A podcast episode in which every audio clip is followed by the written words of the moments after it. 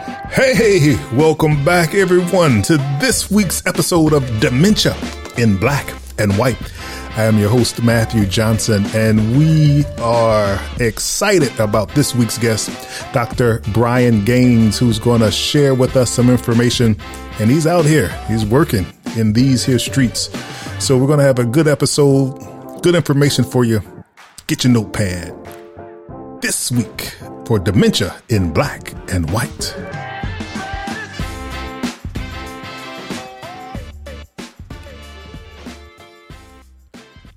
All right. All right. So let me introduce our guest this week.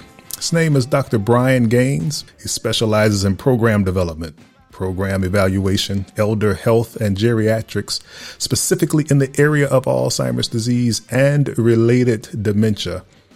And in addition to all the other things he's done, he had also served as an Alzheimer's Association ambassador to Congresswoman Maxine Waters, Auntie Maxine from the 35th Congressional District, did that for over two years. So please help me welcome our guest today, Dr. Brian Gaines, to the podcast. Dr. Gaines, welcome, sir. Yes, thank you for having me, Matthew. Appreciate the uh, invite to uh, have this uh, this conversation. That you know is just you know we just we just need to have it. It's it's one that we don't have enough, and so you know I applaud you for you know providing a platform you know, to have the conversation. Absolutely. Absolutely. Well, let's just mix it up. First, I did a little introduction for you, but how about you just add to that anything that you want to add about you to just tell me about you? That's kind of your professional uh, resume, but what about you personally? Tell us a little bit about you.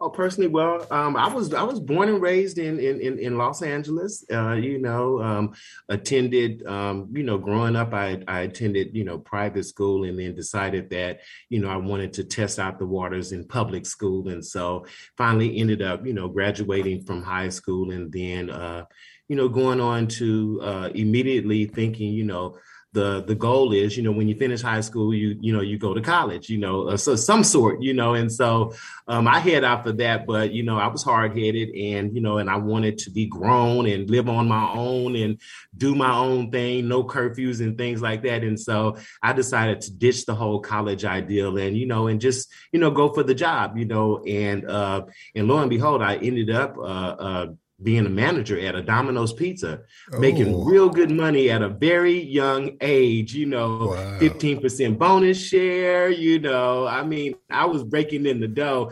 And literally you know, and figuratively. yeah, yeah, you know, learn, and, and learning how to run a franchise, you all know, right, and, and, and, being given an opportunity to potentially become a franchisee, you know, after I had put in time as, you know, after being a manager. Um, and so that was, you know, that was, you know, that was I opted out of college and, and decided that I was going to go that route. And um, and of course, you know, that lasted for some time. And um, and just as the same things kind of we're dealing with today, you know, when it came down to the African American men in the uh, Domino's Pizza, you know, organization or whatnot, at that time, you know, um, you know there weren't there weren't many African American franchisees, and so you know the idea of, of of most of the franchise getting all these big areas, like you know my franchisee when he came here from Chicago, when he came from Chicago to Los Angeles, they gave him a ten store area. So he had an opportunity over the time to build. I mean, you're talking about downtown LA, mid Wilshire. I mean, you're talking about all. You're not talking about South Central. You know, mm not not 25th in Vermont. You know, or something like that. I mean, you're talking about you know some really really good solid areas.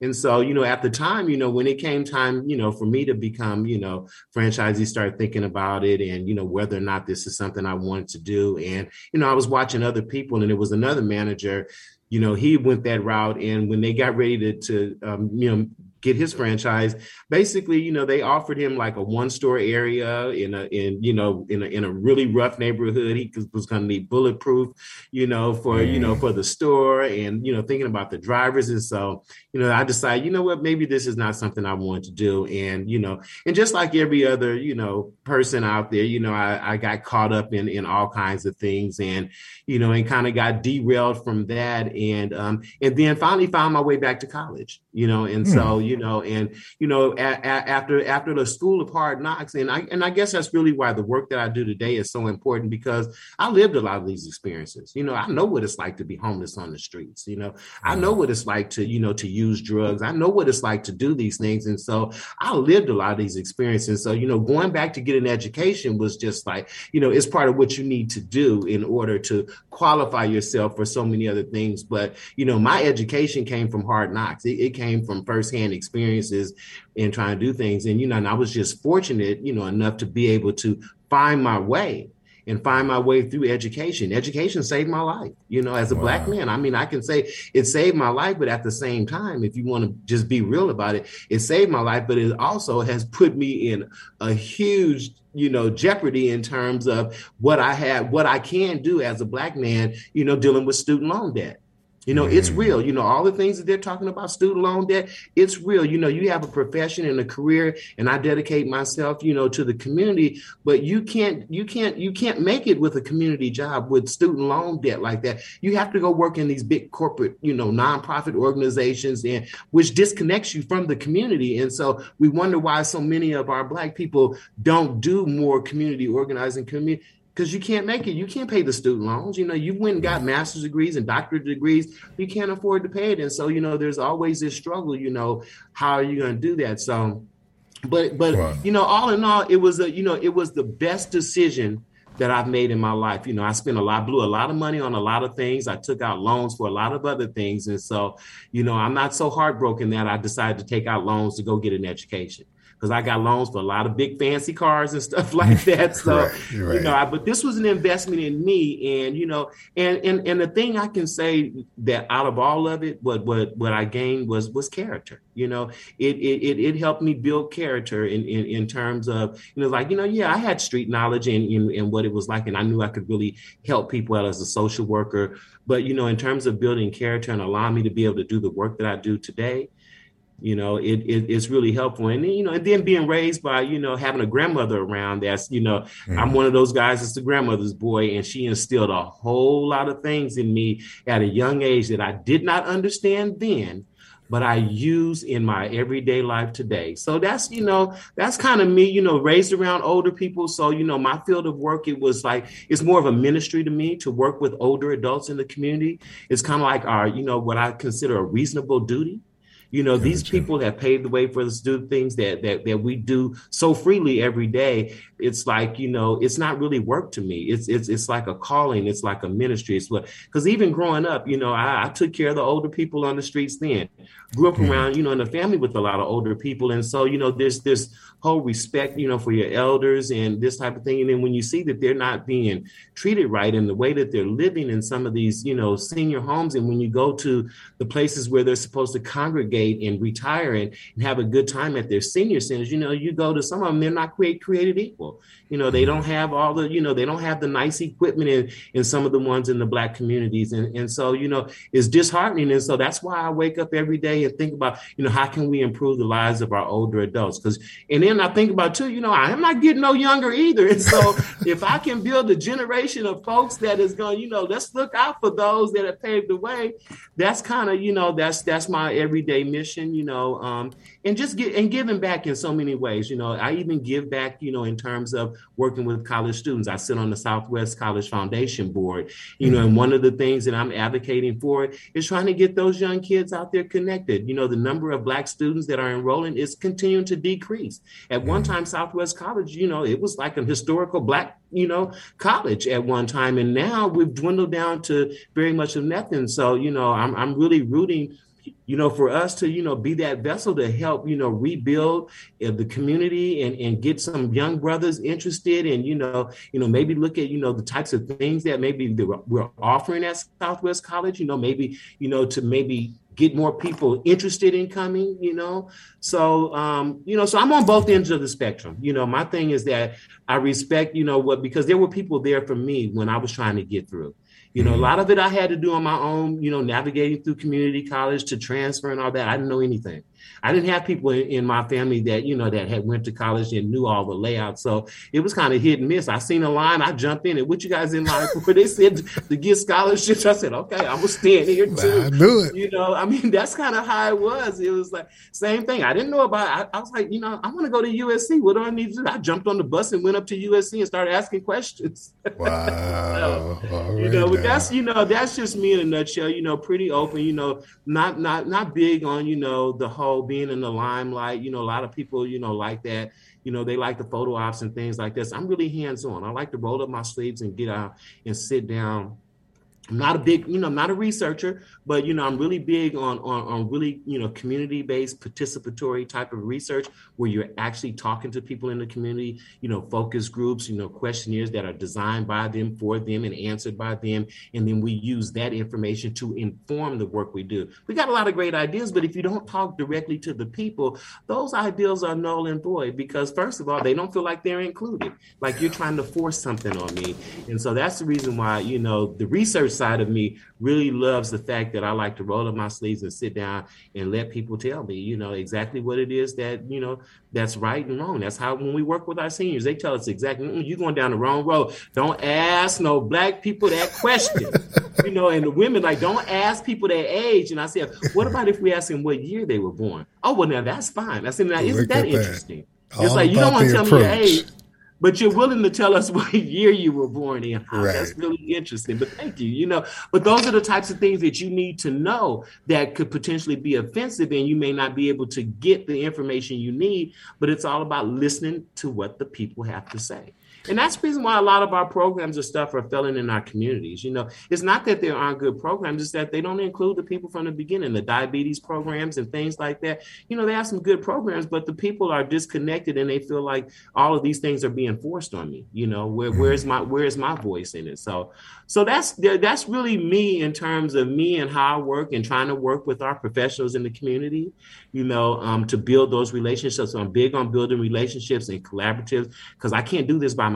You know, I, I, have knowledge and I have skills, but you know what? I like to stay in my lane. I like to do things that I'm good at and bring in other people that have other, you know, expertise that can help build and do what we do because you know we can all share in this experience you know. I'm not trying to wear a crown or anything. I'm trying to make sure that we get the resources and the services and the things that our community needs that has been lacking for so many years. You know how do we work together instead of working in silos to to bring these things to the communities instead of starting stuff and stopping it funding goes away comes back it's like you know so many uncertainties you know but that's because we're not working together because you know i've got an idea i don't want you to steal my idea you know you have these organizations that are working against each other everybody's going after the same money i don't want to share my information with so we don't want to have you know we don't say anything in our collaborative meetings and things like that.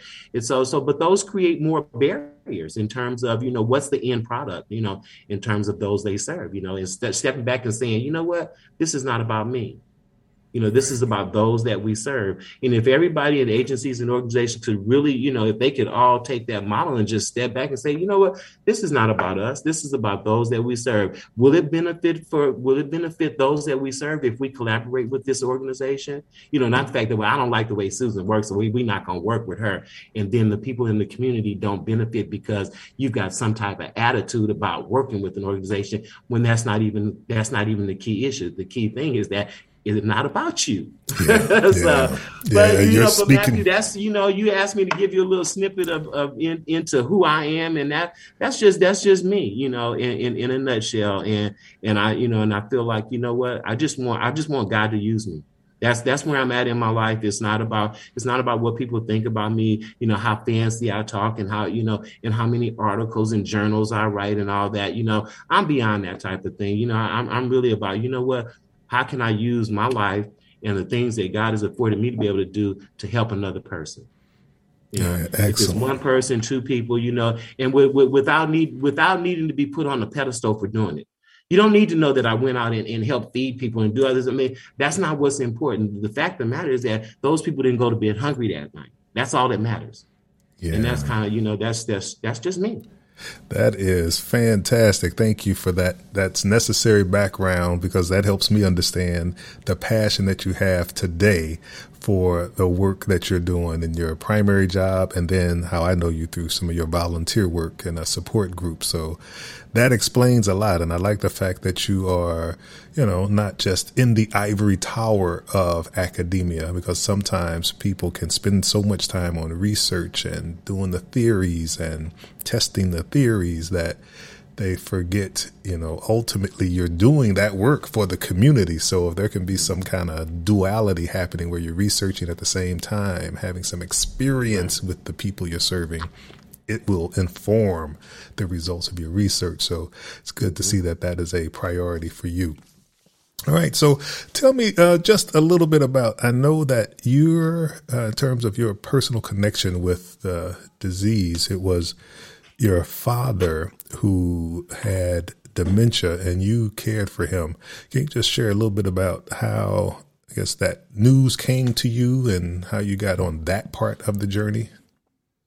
Yeah, um, yeah, quite, quite, quite an interesting story. You know, uh, my my my father. You know, I, uh, him and I, we weren't close, first of all, and so so it was kind of like this, you know, semi estranged relationship. But you know, I um going about my normal everyday life, you know, in college, you know, graduate school, just, you know, living life and, and, and, trying to get through, you know, the studies and all of those different things. But I received a call from my aunt one day, and she basically said that uh, your dad has Alzheimer you know, not even pronouncing the word correctly. Right, right. He got Alzheimer, and you need to come get him. I'm on my way to the state line. And mind you, I'm in the middle of graduate school, and so I've got all these things going on. And so, you know, first of all, wow. it's like, you know, you know, dude and I, we don't even talk. And so, you know, here, here this is. And, you know, I scratched my head and I said, well, you know what? I need to check in. You know, this is my father. You know, I need to check in on him. And so that was my first recollection of, you know, really, you know, even thinking about the disease, period. Mm-hmm. You know, it was like, you know, wow, you know, this man, you know, my father's like, wow, he's got this disease. You know, I've heard a lot about it, you know, but you know, I hadn't really focused in on it. And so that was my that was my first introduction. And, you know, and one one thing for sure is that when I stepped into the situation, you know, I stepped into something that was that that's that was very difficult, you know, and even more difficult than the person that knows the person really well that they're caring for because you know that's part of the key to caregiving is is being able to hit some of those points and and and, and because you know that person so well. And so going into this thing it was it was painful you know in the sense you know that you know not only does he have this disease but here I am his son I'm, I'm this is this is my blood relative and I don't know enough about him to be able to benefit for him to benefit from me being his caregiver mm. you know what kind of mm. sandwich does he like does he like with mustard on the sandwich does he you know i mean does he not like cheese you know all of these mm. different things are you know that are are kind of gold when you're mm-hmm. when you're a caregiver because these are the types of techniques and things that you can use when you know a person's having a bad day give them one of their favorite treats. Okay well what's what dude what's your favorite treat you know? I mean it's like so so it was you know so that part of it is not only was just dealing with the disease but dealing with the pain and the fact that you know what this is my father and i don't even know him and we don't have a relationship and here i am in the midst of, of that. And so but I knew, but I, but I recognized very quickly, you know, with my background, um, in in just social work period I, I knew that i needed to shift gears. Mm-hmm. it's like you know all of this stuff that's going on this is not this is not you know this is this is not going to happen you know. But it was interesting because i thought to myself you know i can do a couple of things here you know. I can you know, go ahead and I guess they put people in homes or whatnot. I can see about helping him, you know, helping brother man to get in a home mm-hmm. or whatever he needs to do. Mm-hmm. You know, this mm-hmm. is my, you know, this is my right. rational thinking. You know, it's like, you know, oh man, you know, I'm gonna help him out. You know, go hook him up. You know, whatever right. needs to be done. But but not never in my mind thinking that I'm going to become his primary caregiver that I'm mm-hmm. going to be making decisions for him, that I'm going to be helping him with his finances, helping him with his healthcare decisions, helping him order medication. You know, I had no idea that this was going to become, you know, my sole responsibility. Wow. And um, you know, and I was talking to my grandmother with all her wise wisdom, and you know, and I just told her, I said, you know what, I'm I'm busy with my life, and and you know, and I need to live my life and everything. And she supported me with that and everything. And she says, and you can go off and live your life, and and you're you're mad because he turned his back on you and everything. And she just told me that doesn't make you any more of a man than he was if you turn your back on him when he needs you. Wow. And so, you know, that was a that was the awakening for me in terms mm-hmm. of like, okay, I'm getting ready to take care of him. This is my father, you know, regard. This is not the time for me to have beef with him about how I was raised and how he didn't play football with me and, you know, how he didn't teach me the things that a man should teach his son, you know, all that. This is just not the time for that. You know, although, you know, I have my laughs and my jokes about it, you know, in the midst of the disease, it was like, I was like trying to relive some of those moments. It's like, right. you know what, dude, you're going to the park with me all today. Right, all right. You know, gonna throw this like, football. Yeah, it was it was just like, you know, and just just different little things that I that I found myself doing. And it was like, you know, and it wasn't in a negative way. Right, it was but but but it was, you know, but part of some of it was for me. Yeah. You know, it was like this caregiver, it's like I was selfish with it. It was just like, you know, I know you may need an outing to go to park, but I I need you to go spend a day with me at the park and let's have lunch or something, you know, because we didn't do that when I was little. You know, wow. I was just like, you know, I was like, well, I'm not gonna go get the football. I'm not, I'm not gonna do that. But we did have, we did have a ball, and we did, you know, we did some little things. But you know, right. but that was, you know, that was just that was, you know, me being, you know, not not mature as as a caregiver at that time. You know, trying to find my way through and, and figure it all out. But you know, I learned real quickly, you know, that you know what I need to learn more about what I'm dealing with here. And so my whole course of study in graduate school in in midstream, it it shifted. Oh. You know, I was I was always focused on older adults, okay. you know, but um, but I, I wasn't, you know, specifically gonna focus on Alzheimer's. And so when it came down to to um, get my we we do field placement where we go out and work actually in an organization. And so I chose my field placement to be the Alzheimer's Association for my for my last round for my concentration, what I was going to concentrate on. And I did that, you know, purposely you know, because I needed to be somewhere. And I found out, you know, did all my research and found out that this was one of the leading organizations that did research and all that kind of, you know, stuff like that.